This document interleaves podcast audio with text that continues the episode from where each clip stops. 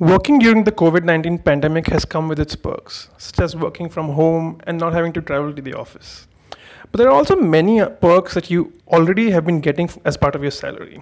These are referred to as perquisites under the Income Tax Act and include salary reimbursement, stock options, rental accommodation, etc. I'm Vivek Anand from Business Lines Research Bureau. In this week's Big Story podcast, we will look at how perks that you get from your employer are taxed. The value of a perquisite in almost all situations will be calculated by your employer and the tax will be deducted at source in most cases. In case the employer has not deducted the tax, the payment of tax will be your responsibility. Now, let us delve a little deeper into the key points most employees should be aware of about their salary perks and how these are taxed. Apart from specific perks, the basic principle for identifying the taxability of any perquisite or salary reimbursement lies in finding out whose obligation it is to pay for a particular expense. If any expense is incurred by the employee in the course of performance of official duty, reimbursement of such a cost is not taxable. This could be for a car used for official work for which the maintenance and upkeep is done by the employee. It could be telephone and mobile bills, if the employee uses the phone for official purposes. Now, let us talk about some of the most common perks that people employ. Accommodation. When it comes to taxation on a house as a perk, the law looks at it through three lenses. Are you a government employee? Are you a private sector employee? Is the house provided owned by the employer or rented by the employer for you to use? For unfurnished houses owned by the government, employees' perquisite, which will be chargeable to tax under the head's salaries, is calculated as the license fee for the property determined by the state or central government. For non government employees, the value of the perquisite chargeable to tax for a house owned by the employer is calculated based on a proportion of the salary. It is calculated as a percentage of the salary income based on the city in which you live in. Any rent recoverable or payable by the employee is deducted from the value of the perquisite of the house, irrespective of whether the house is owned by the employer or the employer rents out a house for the employee only the rent concession given to the employee is taxable as perquisite. For example, if the rent payable, or in case of government employees, the license fee, or the value of perquisite of the house is rupees 2 lakh, and the employee has paid a rent of rupees 50,000, then the value of perquisite from the concession in rent will be rupees 1 lakh 50,000.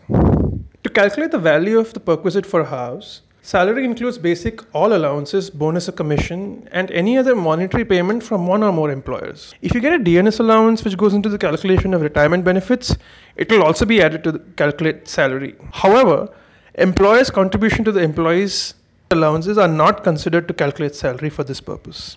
In the case of furniture provided by the employer, the value of the perquisite for a furnished house will be calculated based on the cost of furniture, fixtures, and appliances given in the house. For a financial year, it is calculated as 10% of the total cost of the furniture, fixture, and appliances paid by the employer, less any amount payable by the employee. In case the furniture, fixtures, and appliances have been rented, the rental amount paid by the employer, less any amount payable by the employee, is the value of the perquisite. In case your employer gave you any special allowance to buy furniture, to enable you to work from home during this pandemic time or has reimbursed the cost of such purchases, this is also chargeable to tax as perquisite under the head salaries.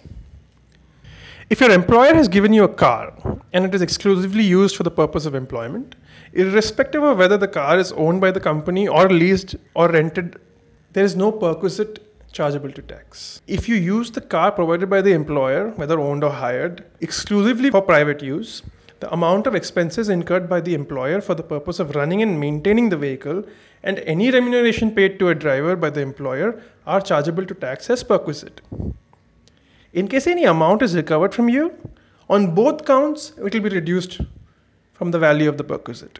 In case the car provided by the employer, owned or hired, is used for personal as well as official purposes, then based on the cubic capacity of the car, a specified amount is chargeable to tax as a perquisite for the car. There is a similar treatment under the income tax law for a car owned by the employee, which is used for official and private needs. Now let's move on to equity shares.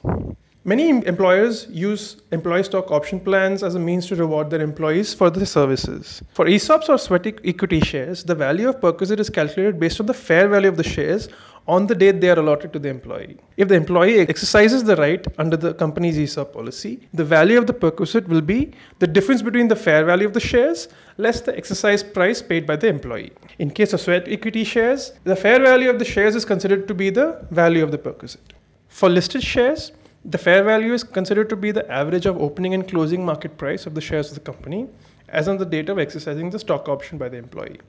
For unlisted companies, the fair value will be determined by the merchant banker for the purpose of calculating the perquisite value. This fair market value is used to calculate the capital gains on sale of such shares by the employee at a future date, where the cost of acquisition is the fair market value. In Budget 2020, there was an exception carved out for employees of eligible startups with respect to taxation of perquisite on ESOPs for deduction of profits under Section 80 IAC of the Income Tax Act.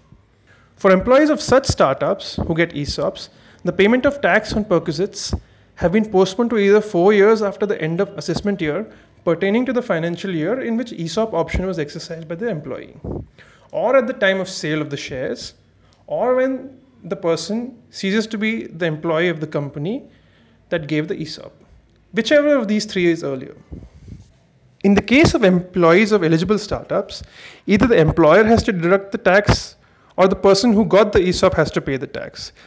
But remember, this has to be done within 14 days of any of the three previous mentioned events. Moving on to employer contribution to EPF, superannuation fund, and NPS. In the same budget 2020, the central tax-free element of employers' contribution to EPF, that is Employees Provident Fund, the National Pension System, or any approved superannuation fund. If the cumulative employer contribution to these funds in a financial year is more than rupees seven and a half lakhs. The amount exceeding seven and a half lakhs is taxable as perquisite.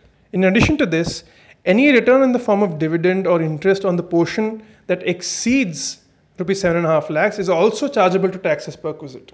There are many times uh, em- employees get free food from their employer at the office. Such free food provided by the employer is taxable as a perquisite, whether this is provided through food coupons or otherwise. If the employer recovers some amount for this purpose from the employee, the value of free food taxable as perquisite will be reduced by that much. However, free food provided by the employer at office or through paid vouchers usable only at eating joints for a value of up to rupees 50 per meal is exempt. Thank you.